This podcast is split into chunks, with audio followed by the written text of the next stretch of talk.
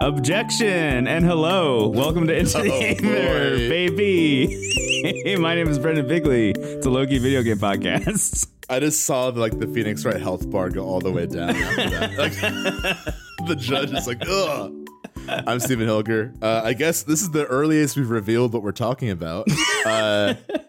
Brendan and I have finally properly visited the Ace Attorney trilogy, the original three Ace Attorney games starring Phoenix Wright and friends, largely, I think, in preparation for our DS episode. However, it's interesting that these games were originally on the Game Boy Advance in Japan. Right, yeah. So it's kind of a bridge between our two. Yeah, the cosmic episodes. Link between seasons 3 and 4. 4 and 5? Yeah. Whatever. Numbers. Yeah, I have been playing these games on every platform I can, which is also a weird thing. I played them on DS and on mobile and on the Nintendo Switch, which has been a really interesting experience. So I'll probably get into that a little bit as well. But you have been playing mainly 3, Trials and Tribulations. I have played the first 2 cases of the original, Phoenix Wright Ace Attorney, the second one, Phoenix Wright, Ace Attorney, Justice for All, and then Trials and Tribulations. And it's an interesting... I would not recommend doing it that way. I'll say that much. I did it mainly for this episode. Yeah, I think you should just do it in order. You should definitely just do it in order. Yeah. It is a continuous story, which I didn't really know when I started doing this, and then realized very quickly when I started 2, and definitely when I started 3, which is very interested in being the end of a trilogy. But that having been said, I had never really experienced mainline Phoenix Wright, actually really giving it a shot ever until now. I had it on mobile years ago when I was commuting, because I think I've said this on the show before, but I used to commute 2 hours each way to work. Yeah. Which just gave me a lot of time to play stuff on my phone or a Game Boy or a Switch or whatever I brought with me, or work on stuff on my computer. And at one point or another, I bought the Phoenix Wright trilogy on mobile specifically to give it a shot, and never really gave it a fair shake. I would always start it and then bail or do something, get distracted, whatever. So it was really fun to sit down and actually give it a real shot. Listeners of the show may also remember that I did pick up the Great Ace Attorney Chronicles as well, which is a recent re-release of, I think, some 3DS games that were out in Japan, which featured Herlock Sholmes, or at least that's how they had to rebrand him for release in the US, because of the Sherlock Holmes estate being particularly shitty, I think, about rights management. So that having been said, I'm not coming into this with absolutely nothing, but this is definitely my first time just sitting down and playing Phoenix Wright Ace Attorney and just seeing what it is, in its barest form, because I think the Great Ace Attorney Chronicles, and especially the sequels to the first game, definitely start to layer on a lot of mechanics and are more interested in different things than the first game is. And it was cool kind of following that lineage over the past couple of weeks. Yeah, I've been really excited to finally play these games. And I think this is one of the series that when we decided on the DS, I was most excited to check out, because pretty much 4 out of 5 close friends in my life deeply love this series. I think that this series has had such a devoted following for so long. It feels like it's one of those games that is more in the limelight than you would guess it would be. It feels like it has all the makings of a cult hit, but it's one of Capcom's biggest franchises somehow, which is very funny. But I think it's a testament. Yeah, exactly. I think Resident Evil is number one, but the reason this game is so readily available in so many places is because it's sold very well and it's been well received. I actually did get the trilogy on 3DS for sale 3 or 4 years ago, and I played 75% of the first game. So I actually weirdly did play a lot of this series kind of secretly. I was going to bring it to the show. I don't really know why I didn't. Maybe 3 Houses came out or something. I feel there was an event that if it was 2019, that's actually very likely. Yeah. That happens every now and then. You and I will maybe play a few things in preparation of having something for a weekly episode, and then something else just takes our attention away. Totally. But I remember feeling initially kind of mixed about the first one, which I think we'll get to when we talk about the series. I think the first one, it immediately showcases the series' greatest strength, which is character. The cast of these games is so strong. Yeah. I love everyone, even the villains who objectively suck. They're just so funny. The way they're animated and the way way they like their names are always like, you know, stinks a lot or something. It's yeah, like... their design, generally speaking, is like so outlandish to the point of, you know, extreme parody, which is really fun. Like one of the first guys, I think he's from the first game. They're all blending together now that I've been, you know, just like really playing a lot of Phoenix Wright. But I think one of the first guys, the extremely rich dude. Yeah. Who works for like Blue Corp or something, and he just has this like really bright neon pink suit and neon pink hair, and his fingers are covered in gold rings with huge jewels on them, and whenever he says anything he just like flashes all his jewels to you. We haven't even mentioned what these games are, actually. We maybe take a step back. They're visual novels. If you've never played any of the Phoenix Wright games, they're like visual novels / like courtroom procedurals. So imagine like kind of with like point and click puzzle solving as well. Yeah. So imagine like a Law & Order SVU by way of just like Capcom and the Nintendo DS. It's extremely silly. And I think just generally speaking, a really great idea for a video game series. And I'm glad that it's like executed on this level and is this good. I've had an interesting time playing through all three of them, specifically because like I think I like the courtroom stuff more than I like any other part of this. Like I think the back and forth of just like people yelling objection and hold it, and like the witness testimony and like needing to figure out where people are lying and like how to present facts and stuff. That's always really fun to me. And what I've noticed, especially playing Great Ace Attorney Chronicles as well, is I feel like the series has become less interested in the courtroom side and is more interested in like the storytelling, investigation, like go out and do stuff in the world side of things. Because especially in the first two cases of each game, you can feel that investigation, like I'm going to go to this crime scene and like look around and pick up clues and like add them to the court record and stuff and interrogate people and whatever. All of that starts to expand over the course of the games. And then especially in Great Ace Attorney Chronicles, I mean, most of it is investigating. Like most of it is being on a crime scene with Herlock Sholmes and doing nonsense. Which I think is a little bit of a bummer for me specifically, but also I think is one of the things that the game, as much as I love the characters and I love like hanging out in that world and talking to people, I think it's one of the places where the game kind of like the series to me needs to kind of realign, because a big part of the problem, I think, is that the story only really, really progresses in the courtroom. Like that's the only place where you can actually make an active difference. Everything else is just a puzzle of seeing like, what didn't you click on? You know, where haven't you gone yet? Who didn't you talk to?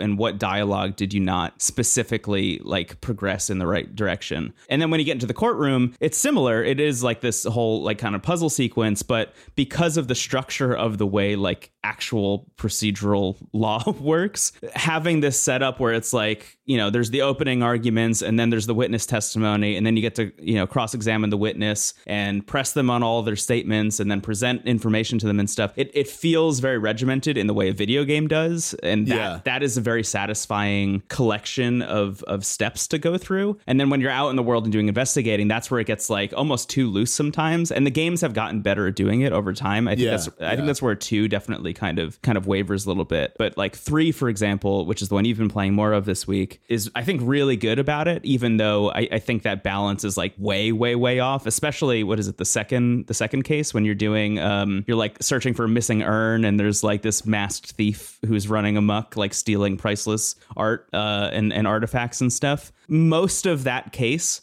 is dealt with outside of the courtroom. The courtroom bits are very small by comparison, which I found to be a little bit of a bummer. But, you know, again, the characters are so wild. And like I said, I mean, it's a masked vigilante stealing priceless art.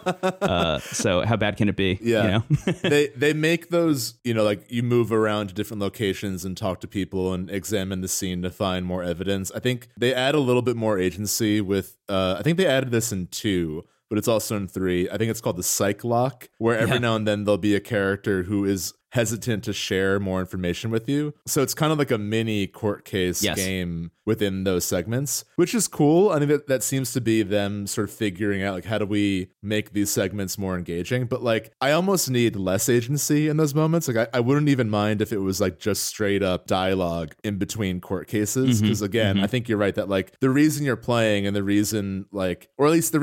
mechanically is for the court cases. They're so gripping and exciting. I mean, like, they've been memed to death, so it's like hard to even talk about with a straight face, because like, you know, the yelling objection. Essentially, the core way to progress a case is during the witness testimony. There's like, you know, you progress like blocks of text. And if you have evidence that can contradict one of their testimonies, that's like how you move on to the next phase. Right. But you can also say, hold it, and like press them for more information. You can literally hold Y on your DSi in 2022 and yell, hold it out loud, and the game's mic will pick it up instead of having to tap it. I've done it 3 times now. And it's been pretty thrilling, I'll say. I'm amazed that you can't say objection out loud. That's like, I mean, maybe you can. Maybe I didn't see it, but you can say hold it for sure. I love that. So yeah, I've been playing mostly 3. I think my plan will be to maybe backtrack and like finish 1 and then play 2 and then go back to 3 and finish 3, because I think that, like, again, I think the way we play them is kind of strange. That being said, if you do want to just jump right to 3, which I think it seems like the consensus is also that that's the best one, I do think though it helps to have some prior knowledge and connection to these characters, and 1 does a lot of work setting up the relationship between Phoenix and Maya, who are the leads of the game, and also Miles Edgeworth, who is like this sort of rival character who has a really, like, his arc in the first game is like the reason to play the first one, I think. One of many reasons to play the first one. The reason I initially struggled with the first one is I found that, like, we mentioned how goofy a lot of the villains are, and like the games mostly do a good job kind of levying the heavy tone, because most of the cases are murder cases. Like, it's usually about murder. Yeah. So I think that they help cut that tension with like just how colorful and funny the world is. But every now and then there's a case that I think demands more respect that's like kind of lost in that portrayal. Yeah,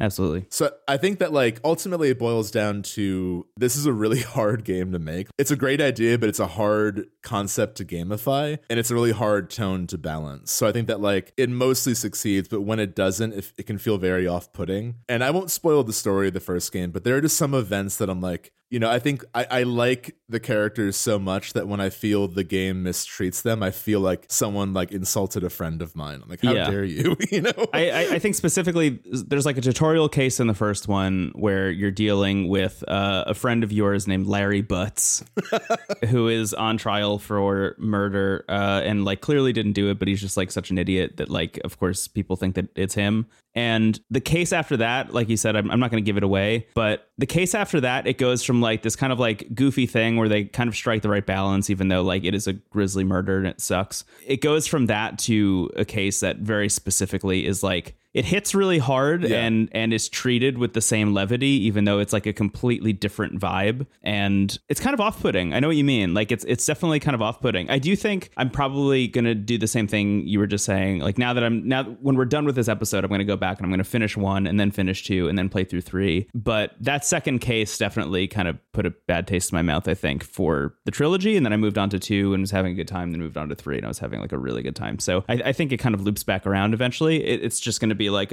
some cases are better than others, you know, which as with like it's essentially set up like an episodic television show in a way. I mean, it's literally like it's broken up into things that they actually call episodes. So it's just going to be like some episodes are better than others, you know. Totally. That's definitely the vibe. Sometimes it just feels like the pacing can sometimes feel off when they have like really concrete ideas of like what's supposed to happen next, even though maybe we like needed a little bit more time to get there, if that makes sense. Yeah, definitely. I have found also, and I'll be interested to see how I feel about it by the time I get to 3, but I find that the cases that are trying to progress the plot of the trilogy are kind of the weakest ones, like the moments in which they need to like remind me or tell me about the overarching plot of the trilogy are the moments where the game kind of like stumbles a bit. Like, I'm more interested in the total like bottle episode ones more than others. Yeah. Like, for example, I actually did start playing the third case in the first game, which is essentially like 2 guys who work on a television show where they both play like future cyberpunk samurais, and one of them is on trial for killing the other one, like the hero and the villain. Like, the hero actually killed the villain in real life. In that case, case is awesome. Like that case is like so fun and silly and weird. And the characters are incredible and like immediately stand out from the moment you meet them, and is like mostly unrelated to the overall plot. And it's just like a joy, you know? And then when you get thrust back into like, oh, well, this person knows this person and this goes back to the second game and this connects back to the first game also in this way, you know, it's like, I'm kind of less interested in that overall. Like, for example, I think in the third game, there's a point that you texted me about yesterday while I was playing. You were just like, I'm very excited for you to meet Godot, who is one of the lawyers in the third game. And meeting Godot specifically was like, yeah, this fucking rules. This is incredible. This character is amazing.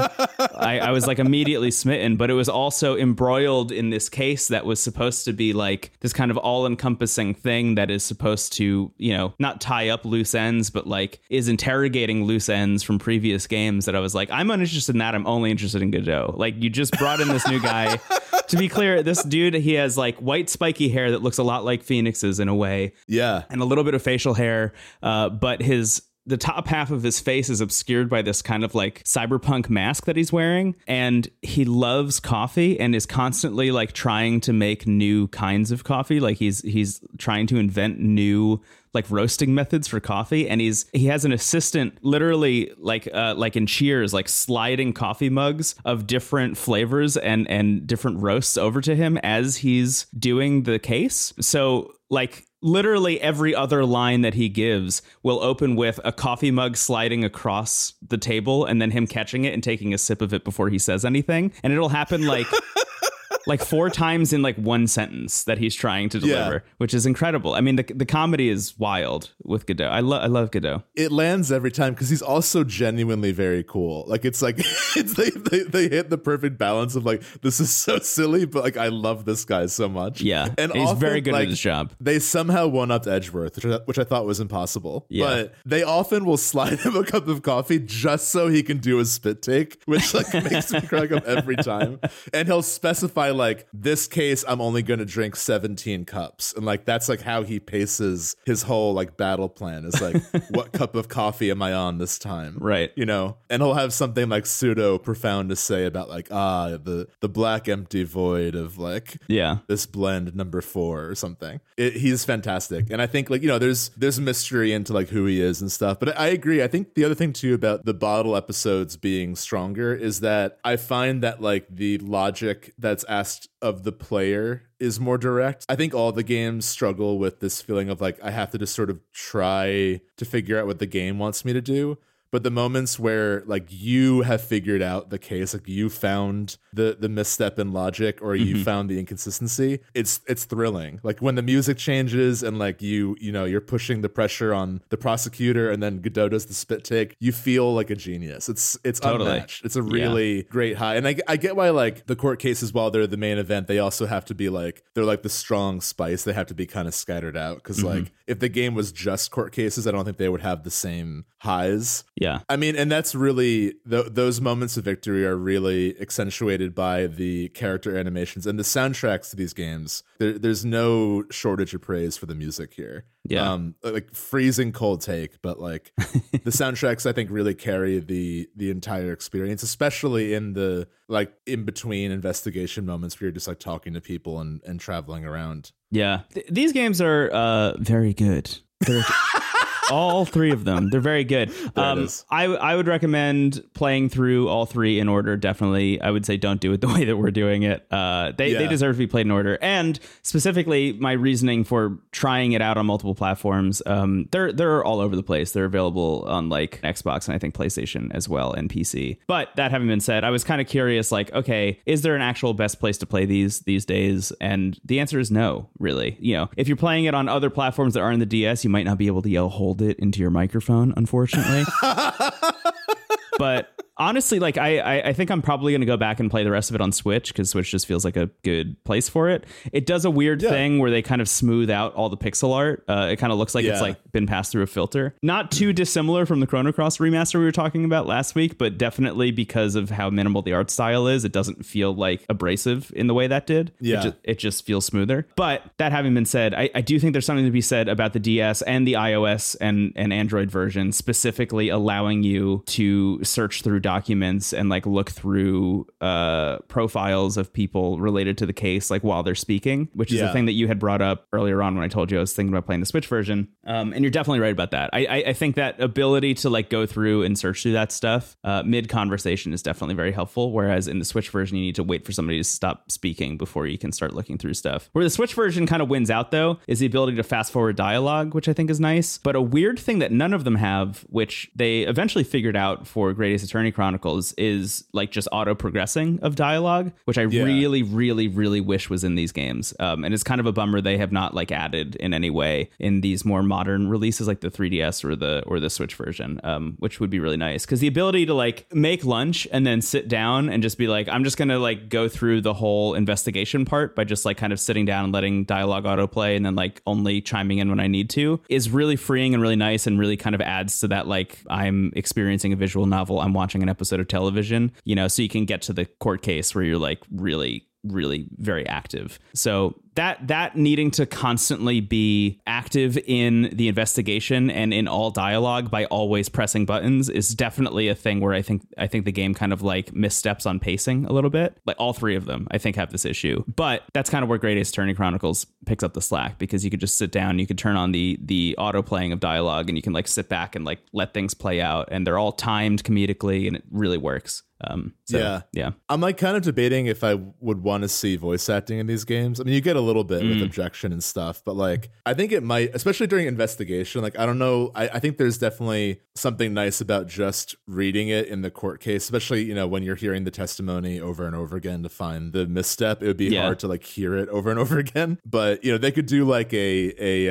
okay, maybe the investigation phases are fully voiced, but then in the courtroom it's like a Zelda or Fire Emblem thing where they'll say one word that kind of sums up what the whole text box is. I don't know. I'd be curious to see if they ever go down that road. Yeah, I don't think they did that in Ace Attorney Chronicles, but I can't remember now. I'm trying to remember if they actually did that or not. I don't think they did. Yeah, I think now that I mention it, a big part of Great Ace Attorney Chronicles coming to a worldwide release was how intensive the localization was. Yeah, which I imagine would not lend itself very easily to also adding voice acting, if I were to guess. Yeah, that makes sense. I just think like the characters are so like the dialogue is so sharp and fun that like I could see really good performances coming out of this script. Yeah, you know? Oh, absolutely. Yeah, but you know, I think there is also an anime. I don't know how it is, but like, oh, I mean, that makes sense. Yeah, there's like just an actual show about this, right?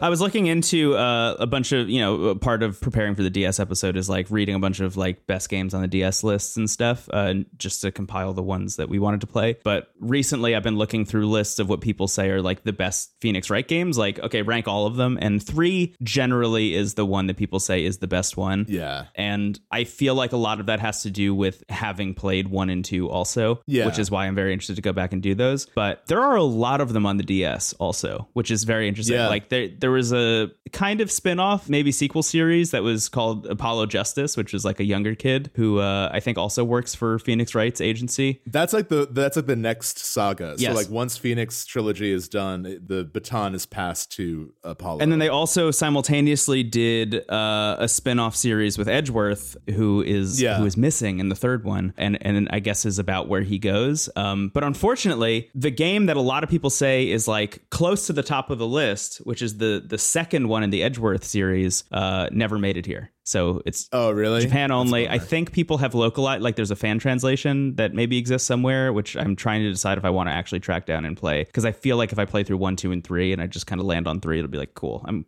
good. Maybe if I really get into it, I'll go do that. But yeah. I've heard that the first Edgeworth one, not very good, but the second one that was only in Japan is actually incredible, which is kind of a bummer to know that we only got the bummer one. Yeah, I wonder, it's like Edgeworth is such a strong like compliment to Phoenix that I just wonder how he would be as a leading man. You know, because like, yes, totally. His whole thing is like he I know I make everything Les Mis, but he is very Javert. Like, he has a very intense dedication to his view of justice. Yeah. And you learn why, and he, you know, becomes a little bit more humanized by the end. But yeah, I would like to see that second game for sure. There's also a crossover with Professor Layton. Yes, which I'm very curious about playing. Yeah. And it also feels like while 3 is often the one that's highlighted, it feels like 3 is almost a stand-in for like saying that this trilogy is kind of a collective experience, kind of like Mass Effect, where like after we played Legendary Edition for our bonus, like even though we could say like, okay, I like 2 the most, the reality in which you just play 2 is kind of like non-existent. Like you should really see the whole thing. And that's kind of what it feels like here too. Yeah, totally. So no machete order for Ace Attorney. Yeah, don't do machete order. Don't do what we did. Yeah. I have inadvertently spoiled myself on a case that I was in the middle of doing for 2 by playing 3, which was kind of a bummer. I will say though, like the one thing that we kind of, you know, didn't want to spoil, but the one case that I felt kind of left a bad taste in my mouth in the first game, the third game has a case that like, I don't want to say like rectifies it, but it did make that plot beat feel much like better handled by the characters in a way. Yes.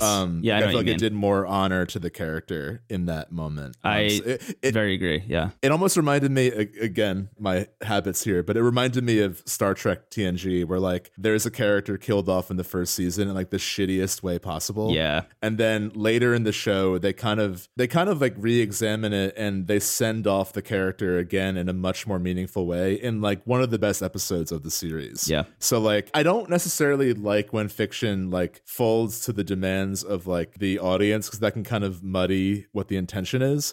But I do like when fiction can look at like, did we value the character here? Like, did we value like the story here? And if not, is there a way that we can actually make this story better by like revisiting that moment? Yeah. But yeah, I'm very happy I finally kind of got invested in this series. I think there's a pretty strong chance it will be on my list in some capacity. I think so too. And they're just like, I mean, even outside of the DS episode, they're just games that are worth experiencing. They're so unique. I think like the visual novel genre, if you want to call it that, is kind of a very broad term. And I'm really curious, like, what can exist in that space. You know, you have stuff like 13 Sentinels, which our friends AJ and Kim are doing their new season of Asynchronous all about. You should listen to it. Yeah. But that game is like the most unhinged, wild story possible that's like kind of paired with real-time strategy. And then you have stuff like Kentucky Route Zero, if you want to call that a visual novel, that's like as close to a book as a game can be.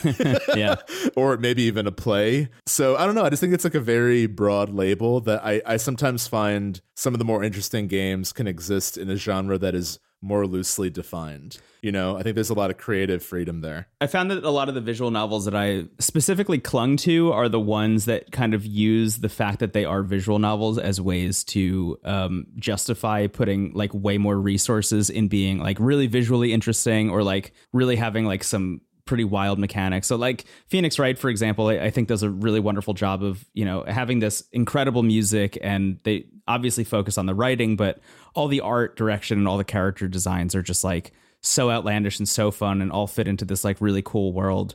13 Sentinels obviously has like the most beautiful painted art possible. It's like really stunning to look at. There's another game I'm playing on the DS right now that's called Hotel Dusk 215 or Room 215, which is I don't know if you've played it at all, but like the way it works is you hold the DS like a book, like you're playing like Brain Age. And it's kind of also a similar like investigation kind of thing where you check into this hotel like in the middle of nowhere, where like you check in and the guy is like, oh, I'm giving you the wish room. And it's like, why is my room named? And he's like, because it grants wishes. And it's like, okay, that's weird. So it's kind of like this weird, almost supernatural investigation game. But all of the art is like animated pencil sketches, and it's stunning to look at. I mean, it's like unbelievable how beautiful this game is. And I feel like that's the stuff that really clicks for me. So yeah. Anyway, all that having been said, Phoenix Wright, you mentioned this when we were talking about doing this episode today, but it's really nice to be able to recommend a game that is like widely available. And it was nice to have played it on all these platforms and say like, actually, wherever you want to play it is the best place to play it, just because it's available everywhere.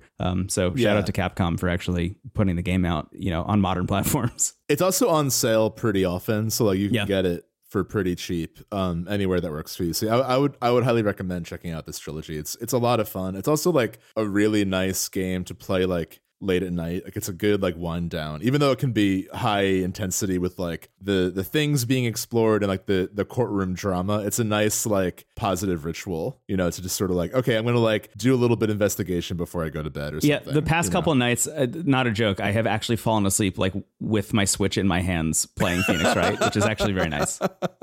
Yeah. I'm excited, Sue, to check out.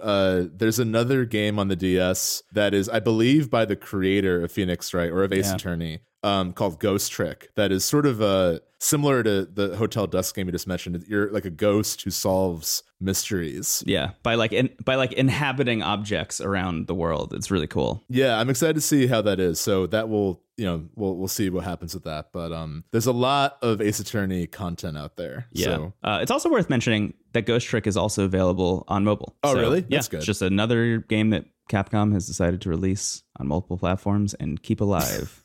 I think this is a good section, but I keep thinking about objection. It's like stuck in my head permanently. hey, hold it, baby. Yeah, I'm going to do a Godot spit take the next time you say that. Yeah. Okay, should we take a break? Move on. Yeah. I love, like, also one last thing about Ace Attorney. Like, a lot of the dialogue boxes will have just sound effects. Mm-hmm. So, like, if someone is mad or there's like an awkward moment, you'll hear like a punch sound effect, and like it really helps kind of break up the feeling. And that's something, I think you mentioned how visual novels as a genre have to really kind of focus on certain elements, or at least they had the freedom to focus on certain elements, because like, how do you gamify something this loose? And mm-hmm. I think by just giving certain dialogue boxes like sound effects, it makes it feel more engaging. Totally. It's like, the tedium of having to read a bunch of stuff, which it could feel like, but it doesn't. It avoids that entirely. Yeah, I'm a fan. I'm into it. It's good. Good trilogy. Objection. Okay, see you later. Bye. Objection. Take that. Steven, we were just talking about in the break how opening the episode with the word objection, I think, like, completely unhooked us from our initial plan for what we were going to do for the episode. Yeah, it sure did. So here's the deal. What we meant to do at the top of the episode. Bazinga! My name's Steve. Oh, no. Who's Delico? Good thing we could retcon that. Yeah, right, exactly. Anyway... what we had planned on doing at the top of the episode was what we did at the end of last week's episode, which is just talk about the changes to our Patreon. But instead, we talked about Phoenix Wright. So did want to very quickly, because now it's happening in the middle of the episode, just kind of gloss over some changes that we have added to the Patreon as of last week's episode. So up until last week, we had one tier, which was a pay $1 or more, and you will get access to an RSS feed, which has patron bonus episodes, which was very cool and good, and that it's not changing at all. That tier still exists. You pay $1 or more and you will get access to the Patreon bonus feed. I've seen some discussion back and forth about this, so just to like clarify the way we do episodes, we have weekly episodes that come out on Wednesdays, like the one you're listening to right now, dear listener. We have a monthly bonus episode that we have said many times we will do as long as one person is backing the Patreon. So if everybody leaves except one person, we will still do monthly bonus episodes that are freely available for everybody, and that will be focused on a game or an idea, etc., etc. As we have mentioned, this month's is going to be about Undertale, which is very cool. So we have that, and then for the Patreon feed is kind of just like whenever you and I are inspired to record again outside of that structure. Yeah. We have had a couple instances here and there where we've recorded something that was like meant to be for the Patreon feed that we ended up releasing on the public feed. So generally speaking, it's really just like kind of a game time decision, but we don't have like a set schedule or anything for that. It's more just whenever you and I are inspired. The example I like to use is you and I had watched Arcane, which was that Netflix show about League of Legends. And we were like, we really want to talk about it. And we want to talk about it in front of microphones. So that just went to the Patreon feed because it doesn't totally fit anything else that we usually do. That having been said, you just released a pretty big episode last Friday, which was a recap and a conversation about Personas 3, 4, and 5, like the kind of mainline modern version of Persona, with two of our friends, Lana Oken and Callie Barthwire, which is available now. It's like almost 4 hours long, I think, and is really fun. I've only listened to the Persona 5 part of it because that's the only game that I've played to completion, or that's the only game I know all of the story of. I haven't actually played it to completion, but I hope to one day. But I'm not on that episode, which is good because that means that I can finally go back and play Personas 3 and 4. But that episode is available now. So if you back the Patreon, you get that. Okay, all that having been said, that's the $1 tier. We have a $5 tier where you get a kind of like behind the scenes database and like schedule of all the episodes we've ever done of the show, all of the games that we talked about in each episode. And if you click on any of those games, you can see a whole bunch of information information about them, like when did they come out, what platforms are they available for, what other episodes did we talk about this game on. Alongside that, it keeps track of GOTY lists. It has a calendar of upcoming game releases that you and I are interested in and like keeping an eye on, and like, you know, stuff that either has dates or doesn't. So you can see a calendar of like, here's what's coming next month, or like, here's what's coming in 2022, but we don't really know when, things like that. So it's just kind of like this big resource of stuff that you and I were keeping track of on the side, and, you know, just kind of like doing in Google Calendar and in Excel docs and things like that. But it was like, why don't we just like put it all in one place, and give you guys access to it, dear listeners.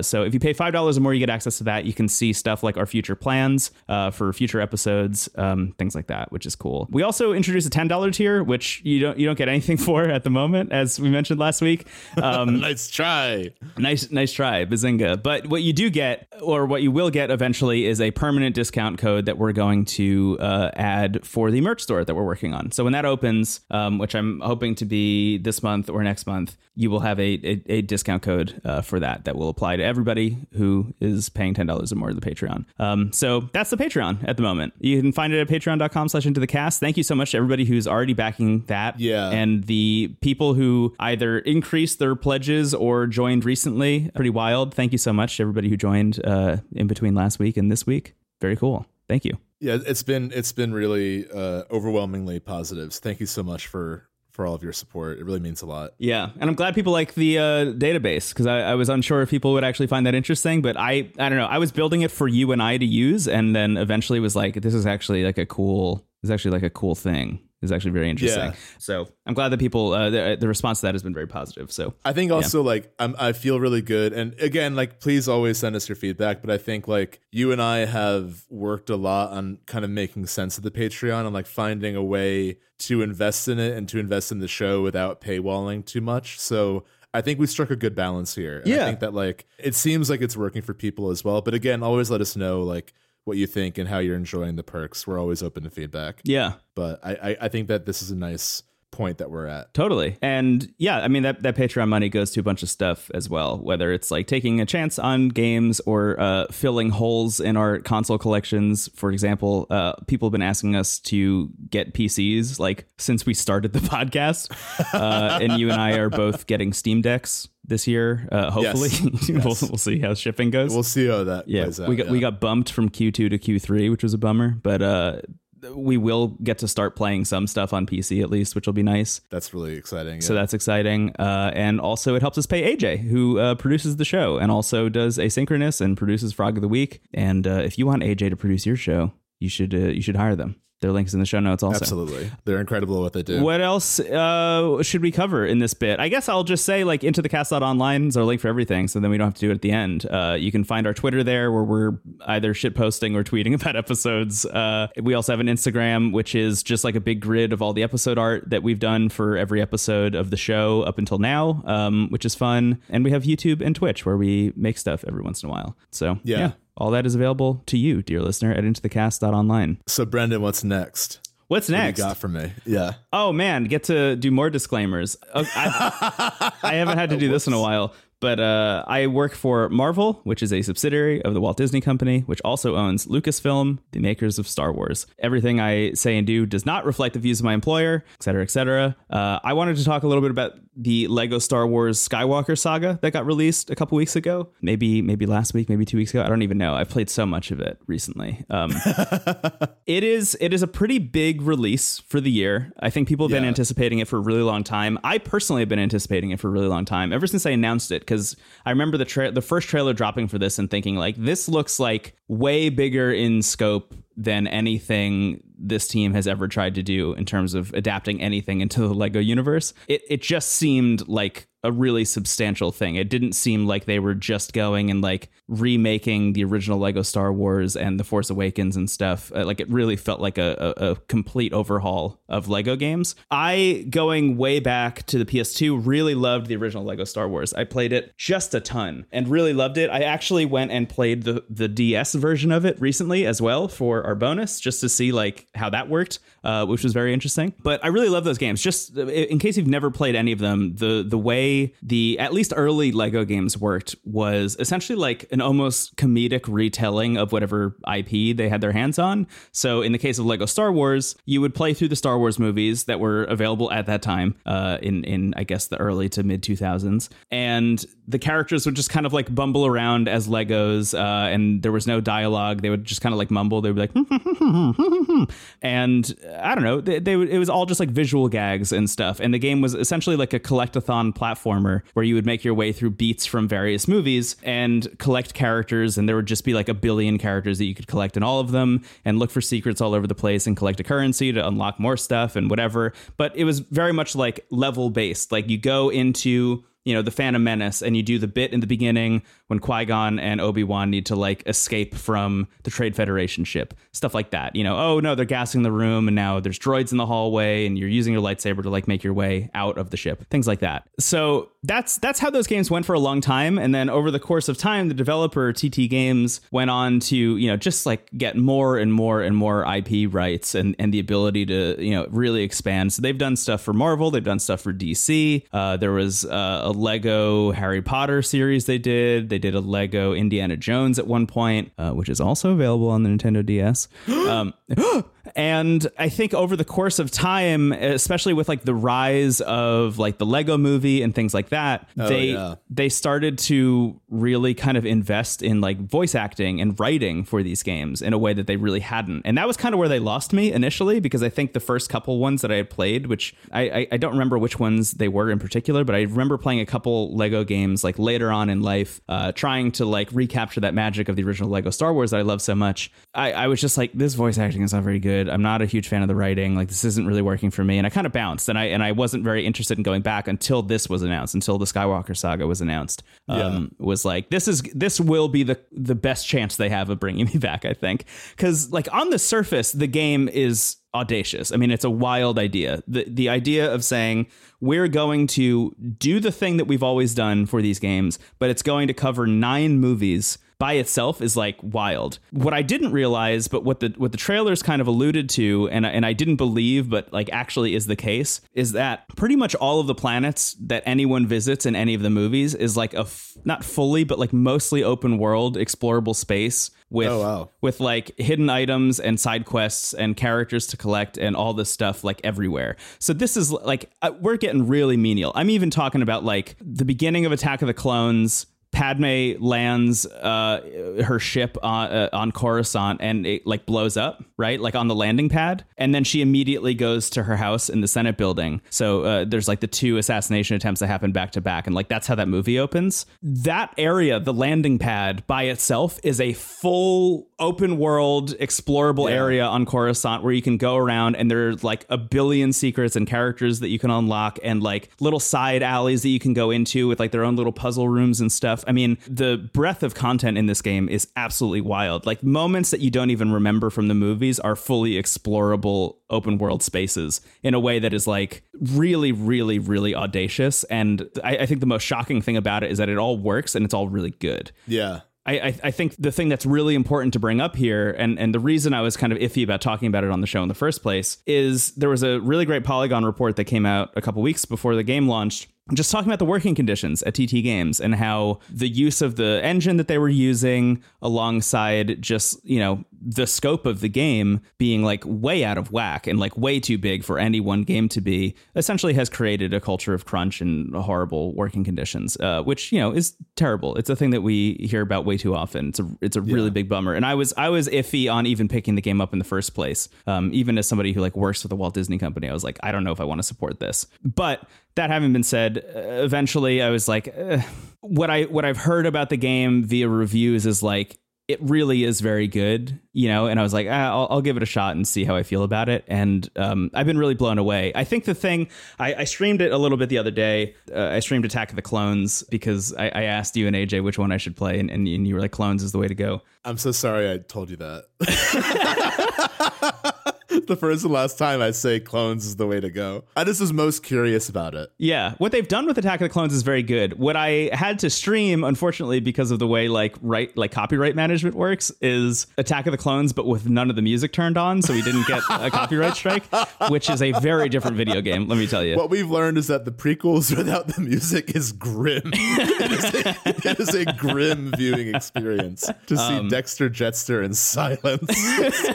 It's a lot. But Kit Fisto smiling to nothing.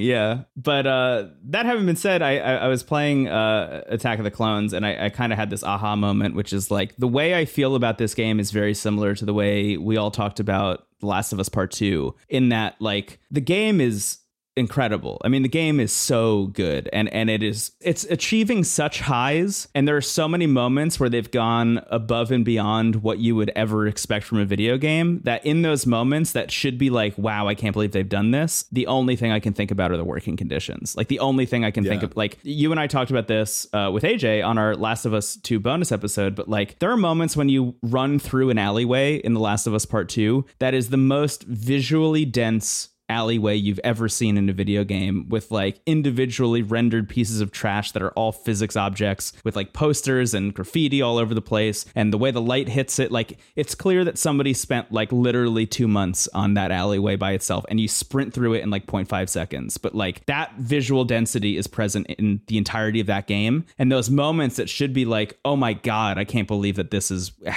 how visually stunning this game is, are moments where you're like it sucks to know that the people working on it did not have a good time, and like that there was like a mismanagement to the level of people like not being able to go home and see their families and stuff. Like those are the things that you think about in instances like that, and that's kind of where I find myself here. Yeah, similar with Red Dead 2 as well. And yes. I think it kind of goes back to what you mentioned with like, I mean, this is a very large conversation. I mean, obviously like there's no condoning the work practices, but in terms of like, you know, what the answer is, the issue here is so systemic that it's like the unfortunate reality is like we hear these stories very often, and I imagine it happens way more than we even realize. Absolutely. But totally. The thing is, like, we've also seen that it doesn't need to be this way. I think there's a very clear misunderstanding that like there are people higher up that think that this is how you run a business. Yeah. This is how you make a good game. And then you see stuff like Hades, where like that is truly... We play a lot of games for the show, and our opinion is not objective, but that is clearly one of the best games made in the last 5 years. Yeah. And it was made in a very humane way where everyone was like super excited about it. And there's a big difference between like passion and ambition and like capitalist hell. You know, like there's a version of like, we all worked really hard on this and we're proud of the work we did, versus like, I had to make a horse's shadow for 6 months. Yeah, right. I don't know. I don't want to undermine the conditions with the joke in that way, but like, yeah, it's horrible, and there's no condoning it. I remember though, like, when the stories about Red Dead 2's working conditions first came out, a lot of the developers were still like, please still buy the game. Yeah. Like, we don't benefit from the game not doing well. In fact, we'll just like not get paid as much. Right. You know, so I think because a lot of bonuses and stuff at a lot of major video game developers are tied to Metacritic scores, which is wild. Like Metacritic scores and sales. So like if the game doesn't perform well, then people don't get bonuses at the end of the year, which is even more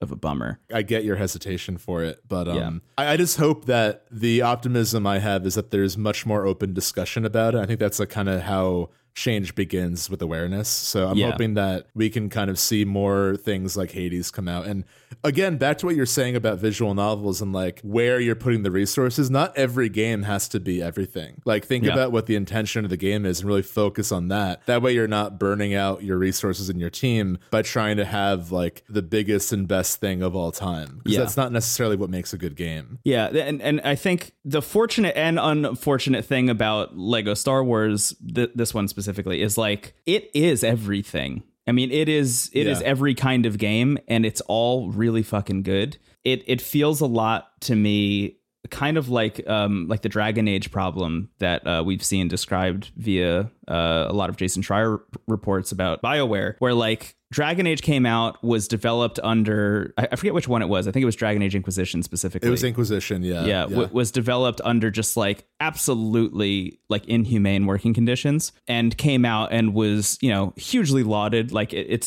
an incredible game. People really love it. People like really think it's like a high point. And from that point on, internally at BioWare, management was like, okay, that's what makes a hit. They called it BioWare magic, and they would develop games specifically the exact same way they developed Dragon Age Inquisition, which meant like huge crunch, people not seeing their families, people staying, you know, super, super late, sleeping under their desks, stuff like that. And obviously, like, a lot of their stuff since then hasn't been super great. Right. Yeah. That strategy leads to Anthem. Right. Exactly. Inquisition was a end result of the talent you had, and then Anthem was the end result of burning out that talent. Yes. You know? I think one of the big things about BioWare is that, you know, this story about the development of their games broke way after, right? It was after Anthem. It was after a lot of the other stuff that they were working on. But looking back, it was a kind of like a retrospective look at BioWare's working conditions over the course of like about a decade. Yeah. I mean, even Dragon Age 2, like that, I think they had less than a year to make that game, which, like, yes, that was very divided at the time, but, like, you know, playing it, I played it recently, and it's like, it's incredible that they made a game at all in that time and that it was that good. Mm-hmm. And again, that's like what the higher ups started to rest on, which is like, it's not the way to do it. Right. Absolutely. Yeah.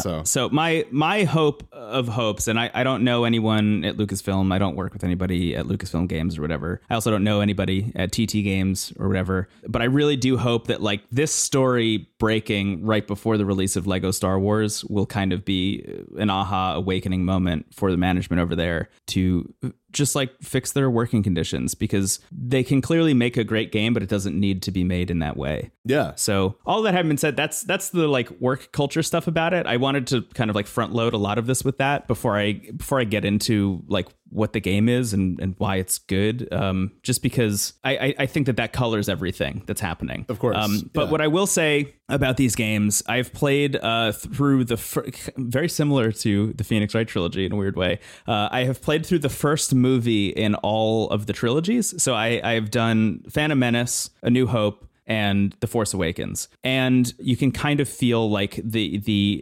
mismanagement, weirdly, like on the back end, on the studio end, in the way even those three games are handled. Interesting. I started with The Phantom Menace, and I had played through it, and I was like, that was pretty good. Like, I'm having a good time. It took me about halfway through the movie, or like the movie, quote unquote, to realize that, like, I could go anywhere. I could do anything. I feel like the game wasn't tutorializing itself very well, where I was just, like, running from, like, big blue checkpoint to big blue checkpoint. And it would be like, do you want to continue the story? And I would say, yeah, sure. Then I would move on. And, you know, there were these, like, incredible sequences that would happen every once in a while. Like that whole bit where Qui-Gon and Jar Jar and Obi-Wan are in the ship, and, you know, they're, like, trying to escape those really big fish that keep eating each other on their way to the, like, central city of Naboo. That whole bit is, like, played out kind of like a Galaga shooter in a way. That's fun. That's, like, really fun and, like, really cool and, like, really well done. It's surprising how good it is. You know, towards the end when Anakin is in the starfighter and he is, like, for some reason, you know, taking out, like, an entire Trade Federation ship that's, like, covered in gunships, uh-huh, and he, like, flies through it and destroys the core inside and, like, blows the whole thing up and turns off the droid army, whatever.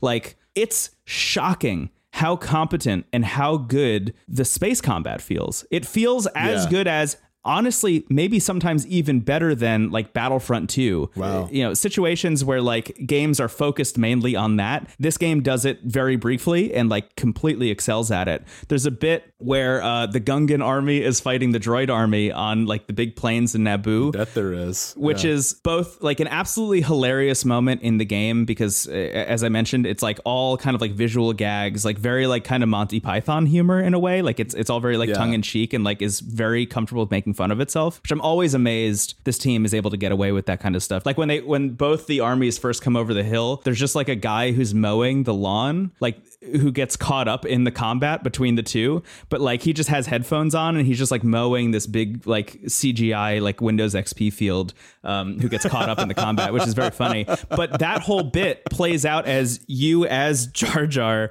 running around, like, loading up all the catapults that the Gungans have, and then when you're done, like, building up all the catapults and loading them, it turns into kind of like a real-time strategy kind of overhead, like, Age of Empires thing where there's just, like, swarms of droids coming at you and you need to, like, fling all these catapults specifically, like, aimed at different parts of their army to take them out one by one. Like, those moments where, like, you're just like, oh yeah, cool, 10 minutes of this and then you move on to the next bit, which is, like, a cool platforming experience or, like, space combat or whatever. It's all really impressive, but Phantom Menace, even that is, like, that was pretty good, and I was having a really good time, and I had a pretty high opinion of the game. And then I went on to A New Hope, and that is on a completely different level. A New Hope is like fully realized. Even like the jokes and the writing are better. The voice acting is better. Everything about the way A New Hope plays is like so significantly better than a Phantom Menace. And I know like the easy joke.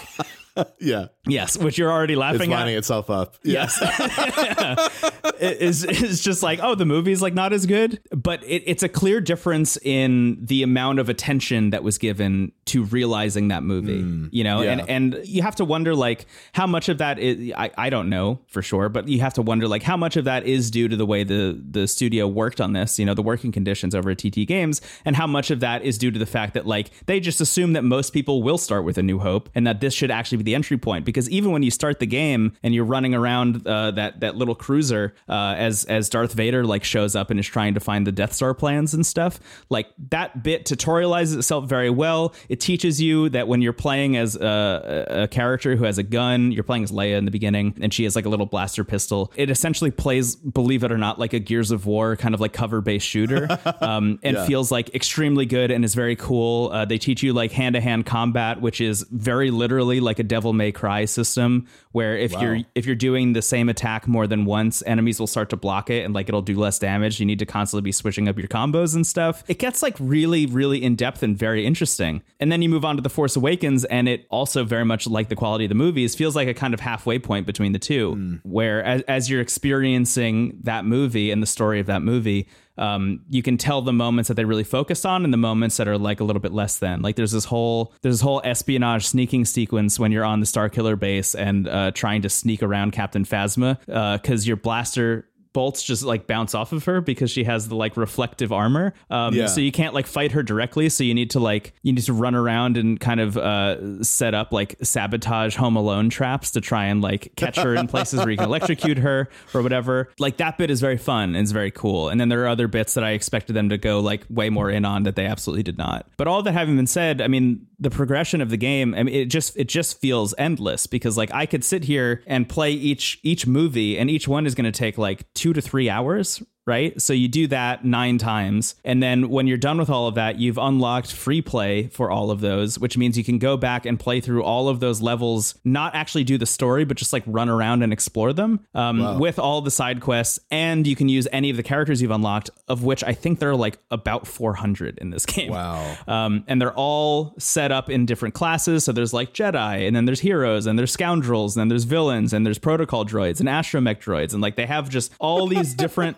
all these different classes of characters that you can play as, and all the different classes have their own individual upgrade trees as well. So you can like level up all their abilities and give them new abilities and stuff. It just feels endless. Like it just feels like you get this game and it's the only game you'll need for literally all of 2022. Like it is truly one of the best games of the year that I've played. I'm really surprised at how much I liked it, considering like how iffy I was going in. Yeah. It's really won me over. You know, there's the big asterisk on it, but still I'm just like, I'm really, really shocked by it. It feels good, and it is really I'm like laughing out loud frequently playing this game. It's just great. That's good to hear. I mean, I've prior to like knowing that it was like a big deal for a lot of people, I didn't really have my eyes on it, because I'm not like I haven't played any of the Lego games, and I like have moderate interest in Star Wars. I'm kind of like whatever on it. Yeah. So like the nostalgia wasn't there for me, but watching you stream Silent Attack of the Clones looked fun, and if that looked fun, if musicless Attack of the Clones looked fun, I'm sure I would have a great time with it too. Yeah, because I mean, it is like the full John Williams score. Like they that's awesome. It's not like they have made new music for this or whatever, or like music that sounds like it. It's not imagine like, if they did. Yeah, it's not like temp tracks. Like it really is just the John Williams score, and you pair that with some of the stuff you're doing in the games, and it is, you know, exhilarating. And the times in which they use it for comedy is also great. Yeah, which I really love. Like there's a bit when you're doing the trench run in A New Hope to go blow up the Death Star. And you're flying around your X-Wing, and it's the part where Darth Vader shows up, which, you know, should should come with his soundtrack, but as he comes in, he like goes to turn on the radio in his TIE fighter, and instead it plays the Cantina music, and then he like keeps pressing the button to like go forward in the tracks of the movie, and finally lands on the like the villain march song. I forget what it's called, but like just little gags like that where they're like able to use the full breadth of everything Star Wars is really great. Yeah, and I mean like the characters they let you play as, absolutely wild. I don't know, man. It's shocking. It's shocking what they get away with, and it's shocking what they've managed to achieve here. I think even given my kind of like moderate interest in Star Wars, I think that I would really enjoy the location of a lot of places, because like the time of my life where I was most into Star Wars, like a lot of people around my age, I had the remastered trilogy VHS collection. Oh, yeah, totally. And I think I was like 7 when that came out, and that was kind of leading up to Phantom Menace coming out. I think I was given a Jar Jar poster, so that was in my room. But I just loved putting them on. Like, I don't know if I had like a vivid recollection as a kid of like what even happened. I just loved like being there. So I think that like, especially I was a weird kid. I loved Jabba's palace so much, which was like the creepiest place. But I had like I actually had a Lego set of Jabba's palace with the Sarlacc pit and like Boba Fett's ship. I loved that setting so much. So I think that like, I imagine if I was given the ability to just exist freely within these really fun locations, like even in the prequels, there's some really stunning locations in those movies. Like if nothing else. Yeah. For all the things you can dunk on the prequels for, I mean, like it's the thing everybody says, but the world building is really cool. I mean, like, it doesn't always fit, to be clear. I think that's kind of my big point that I bristle with, is a lot of people like are trying to go back and like say, oh, the prequels are actually great. I don't think they are, but at least they add some like interesting flavor to the world. Like Camino as a whole idea. Camino is really cool. Extremely cool place. I mean, it feels like, I imagine like a bunch of nervous artists like had dozens and dozens of concepts to show George Lucas, and he just walked in and said yes. And they're like... To everything? Like, you don't have... Okay, it's all going in. Like, okay, we have this option. We've got like the 50s diner restaurant. We've got the clone factory in the rain. We've got... Yeah, just throw it all in. Oh, okay. But yeah, I think I'll pick it up before the year's over. I definitely want to give it a shot if it's like a contender for one of the year's best, for sure. That'd be fun. I'm most excited for you to pick this up specifically so you can play through The Rise of Skywalker, having not seen it. Yes, that's. So I still haven't seen the final installment of the Skywalker saga. I did see Cats instead when Rise of Skywalker hit theaters, so I made the right choice. But I will report back once I've seen the Lego version and not the original film. Yeah, I'm actually very interested to see how I feel about these as like versions of the movies in a way, because I could see a situation in which like I sit down and I think to myself, do I want to watch The Force Awakens again, or do I want to play through The Force Awakens in Lego Star Wars instead? I think by the end of this, I mean, I already think, just because of the breadth of content in the game, the way they're able to distill moments down in ways that like feel much snappier in a way, because like they don't want you so focused on the story that you forget to like run around and explore places. Even a Phantom Menace, like some of the ways in which they've like actually cleaned up that script and the pacing of that movie is like better than the movie in some cases. And I'm very interested to play through the sequel trilogy with that in mind too, because we don't. How is the pod racing in Lego Phantom Menace? It's incredible. I mean, it's so fun. You know, it's awesome. It's not fully realized in that it's not like a full ass, you know, pod racing game like the one on N64 or whatever, which is I think now available on Switch also. Yeah. But, you know, it is like just that race from that movie, and it is very fun and cool. And there's a bunch of like hidden secret paths that you can take to try and win faster, and but a bunch of collectibles and stuff just like in that race by itself. They do the whole bit where like, you know, the cable gets disconnected from one of the engines and Anakin has to like try and reattach it mid-race and stuff. Like they do all this incredible stuff, and then you unlock Sebulba after it, and then you can play through the rest of the movie as Sebulba, so that's fun. I was about to ask if you could play as Sebulba or Ben Quaterneros. Yes, you can play as both of them, yeah. I can't wait to play free play mode as Ben Quaterneros on Hoth and just like kind of vibe. This is what I'm talking about. Like those moments exist in this game. Like you can do that. Don't give me that power. Don't give me the power to be Ben. Not the one you're thinking of, Quaderneros, the pod racer whose pod exploded before the race began. You know, in Jabba's palace, when Luke gets dropped into that pit and he has to fight the big monster. Yeah. Is that called a Rancor? Is that a Rancor? I think so. I don't know. I think anyway, you're right. You can play as a Rancor. That's an unlockable character, and then you can play through all the movies just as a Rancor instead of whoever, if you wanted to. There was a really strange PS1 Star Wars fighting game that I rented that I was like obsessed with as a kid. I'm sure it's not Jedi Power Battles. No.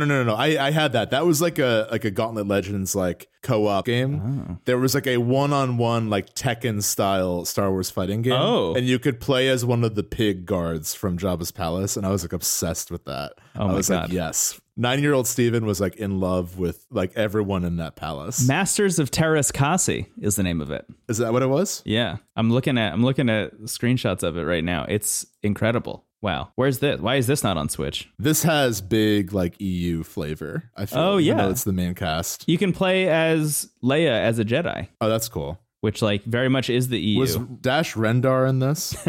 I don't know. Okay, once Dash Rendar comes up, which he has come up before on the show. I said I had moderate interest in Star Wars, and I've name dropped casually Dash Rendar and Ben Quaderneros and Sebulba. I mean, Sebulba is a big one though. Thok was the character you were thinking of. You saying Thok turned me inside out. I don't know what just came out of my mouth. I did a Godot spit take to Thok. Wow. Anyway. Wow. Well, sounds fun. Yeah, truly. That's Star Wars Masters of Terras Kasi. It's available on the PlayStation 1. Do you want to take a break and move on to some other stuff? I need a break. I need to just kind of meditate on what happened here. Okay. Goodbye, dear listener. See you later. And we are back, and we have yet another DS game to talk about this week. Very excited. It's one I think you brought up at the tail end of last week's episode. You guessed it. It's Golden Sun, Dark Dawn. Golden Sun 3. It's the third one for the DS. There are two other Golden Sun games. I believe the second one is called Lost Age. Mm-hmm. And it is a sequel to the first Game Boy Advance one, but they're kind of one big game. That's kind of what we learned when we did the Game Boy Advance episode is like, yeah. It's a sequel by like the strictest definition where it really starts off right after, and it's a different cast kind of doing different things. Yeah, so initially the scenario for Golden Sun was written, for Golden Sun 1 and 2 was written as like one big thing, and then at a certain point during development, they were like, we really gotta, like this isn't all gonna fit on one Game Boy Advance cartridge, so we're gonna need to split it in two. And in doing so, they gave themselves another year of development time, and also managed to include a bunch of extra stuff, which was very smart, like switching the party and stuff like that. So, yeah. You were playing as, a different group of people, but they were released back to back. Like it was 2001 and 2002 that those games were released. Even though they bought themselves like quote unquote another year of development time, that's still like only a year of time to make a whole second game. Exactly. Yeah. So I thought before we talk about Dark Dawn, I'd love to sort of like quickly revisit just our thoughts on the series overall and kind of what we went into Dark Dawn thinking. Because I think like, to be clear, I want to make this very clear before we get the wrath of Golden Sun fans on us. I think that these games are good. Like they're completely solid and enjoyable RPGs. I think the way we brought them up on the Game Boy Advance episode was like, okay, we're doing a Game Boy Advance episode. People are like probably expecting Golden Sun to make it on our list, and like they didn't. And I think that's because A, everything's subjective, and B, it's really hard to choose 10. There are so many great games that like did not make it because 10 is such a limiting number. Yeah. But I also think with Golden Sun 1 and 2, I do think 2 was way more interesting narratively, but they both, to me, felt like games that if they were my foundational experience with RPGs, I would probably have that same passion for them. Yes. But, what we often do on this show is revisit kind of that era of JRPGs and see like, okay, these are games that are heralded as like the best of the best. Do we still feel that as like a newcomer or someone without that prior experience? Or is it like kind of just the time and place where that came out? And again, The answer to that is also subjective, but I think like we have experiences like Mother 3 or Chrono Trigger where we both feel like, oh, these are timeless gems. Yeah. And I think Golden Sun,